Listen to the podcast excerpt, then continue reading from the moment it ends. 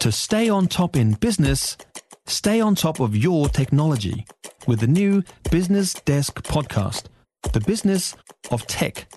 Listen on iHeartRadio or wherever you get your podcasts. And joining me now is New Zealand Herald political editor Claire Trevett. How are you this morning, Claire? Are you there, Claire? Just one moment, folks. Hello. Hi, Claire. Welcome. Hi. Good to have you with us. hey, uh, yesterday the National Party released their water policy in their response to Three Waters. They're uh, planning on scrapping Labor's four co-governed mega entities and returning water assets to direct council ownership. And a little part of me feels that they're hoping that people will go, yay, tick, tick, and not ask any more questions. Yeah, it's it was slightly unusual that he like they started off saying, well, the status quo isn't going to work, and then um, proceeded to say that they'll deliver the status quo, but with the government looking over council's shoulders to make sure they're doing what they should kind of do.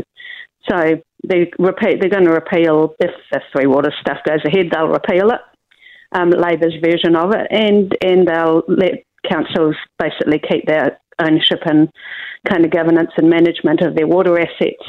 They'll let the councils um, join together with other councils if they want to for the purposes of kind of setting up a kind of Wellington water, I guess, style version of um, uh, Uber water infrastructure thing, which is slightly hands off from the council and gives them a bit more balancing power. And they let councils take out more debt to pay for water infrastructure and have to tell government basically how they're going to pay for it, whether that's through water charges or rates or whatever. Um, which all means it goes back on the ratepayers. What we don't know is what the cost difference to the ratepayers would be under National's plan versus what Labor says the costs under their plan will be. So, yeah, it's a, it's a little, it seems a little bit kind of half baked, to be honest. So, what we all want to know is how it's going to affect us, don't we? We want to know how we're paying for it and, and how we're paying for it. Are we paying for it through our rates? Are we paying through it for taxes? Do we get, we don't get a clear picture from either policy, do we, as to how it could impact us? Well, it will impact us either way. It's just a matter of whether it impacts us more either way. So mm. it will end up coming out through rates or water charges. That's that'll be up to the individual councils to decide under nationals um, and pretty much water charges through through Labour. So Labor is currently working on theirs to see if they can bring back a different one. But the problem is there's billions and billions of dollars of water infrastructure work that needs done. Someone's got to pay for it, and, and Nationals kind of um, letting the councils keep control of it, who are the ones who've let it get into such a state to begin with. Um, but they're telling them they have to, you know, ring fence the funding for the water infrastructure rather than spend it on nice nice things that they think the voters might like and vote them back in for. But the council so, the council still have to find the money. Yeah, the council okay. still have to find the money through debt or or rates, basically. It's a little bit frustrating, isn't it? It feels like um, the government has gone to the extreme of one end, and then National's kind of the other end of the scale, and, and, and isn't really offering a huge amount. There's there's sort of somewhere in the middle. Someone could land here that uh, well, I am not an expert yeah. on these things, but no. surely, surely there is. Well, I wonder. I wonder. Will this? I mean, this has been released now. Of course, we're expecting to hear, as you said, from Chris Hipkins in a few weeks as to how they're going to alter the Three Waters policy. But sorry, we don't call it that anymore, do we? Do you think this will have any impact on what he offers?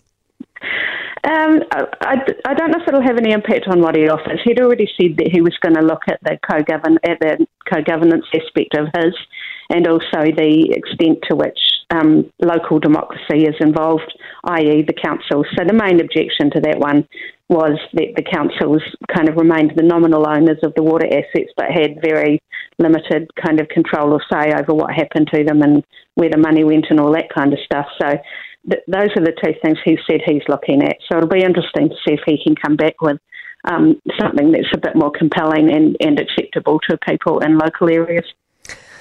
Finance Minister Grant Robertson, he's got a bit to think about come budget day on May 18th, hasn't he?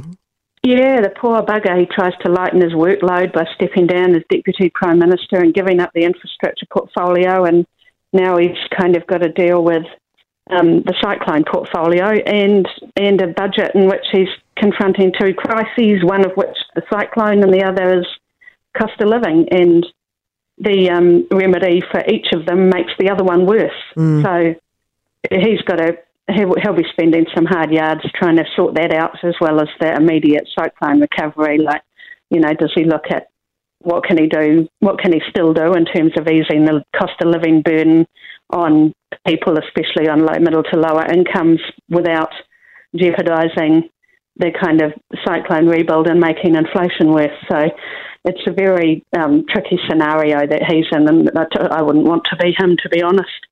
He's done crisis budgets before, but not usually um, with two such conflicting kind of crises involved. Thanks so much for your thoughts this morning, Claire. Appreciate it. Enjoy the rest of your Sunday. If you enjoyed this podcast, you will love our New Zealand Herald podcast, The Little Things, hosted by me, Francesca Rudkin, and my good friend Louise Ayres. We focus on all the little things that you can do to make a positive impact on your life and to cut through the confusion from the health and wellness industry. Join us every Saturday to hear from the experts for all the tips and advice you need. Just search The Little Things on iHeartRadio or wherever you get your podcasts.